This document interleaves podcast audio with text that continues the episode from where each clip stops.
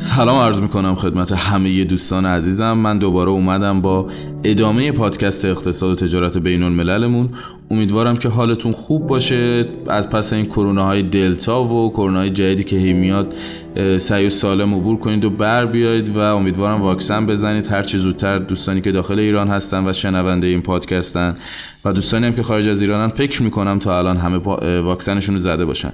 به هر صورت امیدوارم حالتون خوب باشه و همیشه صحیح و سالم باشین و من ببینم که هر روز داره دانش شما ارتقا پیدا می‌کنه و توی زندگی شخصی و کسب و کارتون موفق باشین.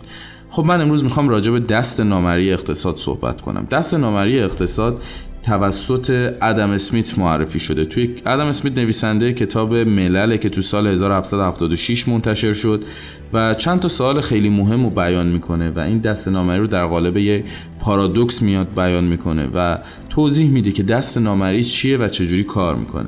دو تا از سوالایی که ادم اسمیت پرسید گفت چرا اقتصاد بازار انقدر خوب کار می‌کنه؟ یعنی واقعا مردم با هم خیلی مهربون و بخشندن که انقدر اقتصاد داره خوب کار می‌کنه. خب در واقع اینطور نیست. اسمیت اینطوری استدلال می‌کنه که همه شرکت کننده های اقتصاد یا همون بازیکن های اقتصادی به خاطر منافع شخصیشون دارن انگیزه می‌گیرن. یعنی شما تو کسب و کارتون فقط داری به منافع خودت فکر می‌کنی نه منافع شرکت های دیگه نه منافع حتی مشتریان. و مشتری هم باز داره به منافع خودش فکر می‌کنه. همه این بنگاه های اقتصادی بازیکن اقتصادی دارن به منافع شخصیشون فکر می‌کنن. اما خب یه جای سوال پیش میاد که میلیون ها شرکت کننده وجود داره. چرا بازار آشفته نمیشه؟ هر کسی اگه بخواد به فکر منافع شخصیش باشه بازار باید آشفته بشه دیگه.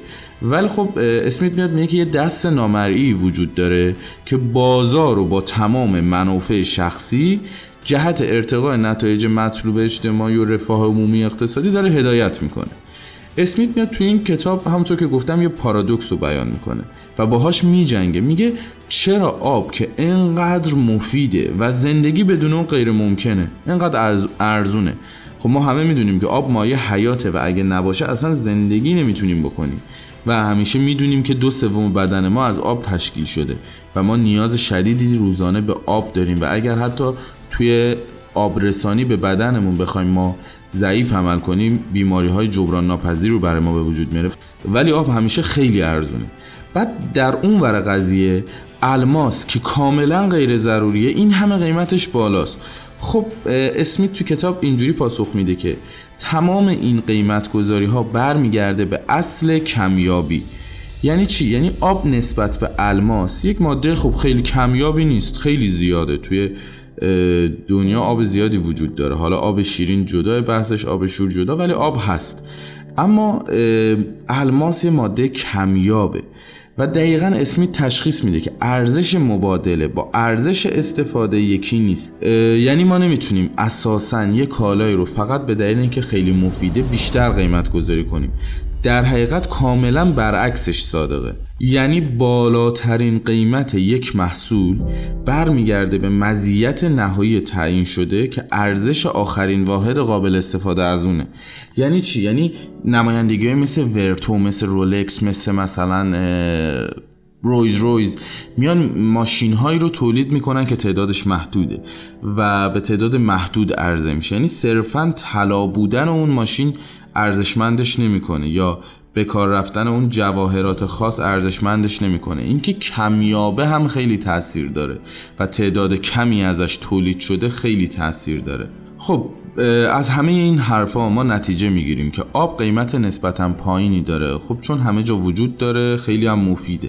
ولی از طرف دیگه الماس قیمت بالایی داره ولی کمیابه و خب یه ضرورت هم نیست. خب ما اینجا دو تا قانون یاد گرفتیم. قانون اول میگه اگر محصولی مثل شامپو تولید می‌کنید محصولات تبدیل به کالا میشن و قیمت پایین میاد در نتیجه برای دستیابی به سود شما باید حجم زیادی رو بفروشین خیلی واضحه.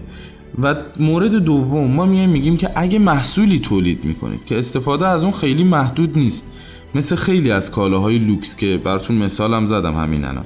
قیمتش میره بالا محصول کمتری قطعا میفروشین اما برای هر محصول شما درآمد قابل توجهی دارید کسب می‌کنید. پس اگر شرکتی دارید که محصولی رو قیمتش پایینه ولی خب خیلی مفیده دارید تولید می‌کنید و می‌تونید با حجم بالا تولید کنید باید حجم بالا هم بفروشید. ولی اگر محصولی دارید که خب کالاهای لوکس محسوب میشه و کمیابه کمتر تولیدش کنید قیمتش رو ببرید بالاتر و خب سود بیشتری هم نصیبتون میشه. امیدوارم از این پادکست ها خوشتون بیاد. دست نامری هم تموم شد. اگر کسی رو دارید تو دوستان آشنایان که نیاز داره به اینکه یک تکونی بخوره از نظر اقتصادی و دنبال آموزش های رایگان میگرده حتما پادکست منو براش ارسال کنین. اگر نظری پیشنهادی انتقادی دارید از طریق social media ها و ایمیل می‌تونید به بنده اطلاع بدید یا حتی زیر پادکست ها کامنت بذارید. اگر دوست دارید می‌تونید subscribe کنید تا از پادکست های جدید من با خبر باشید و آنها گوش بدید.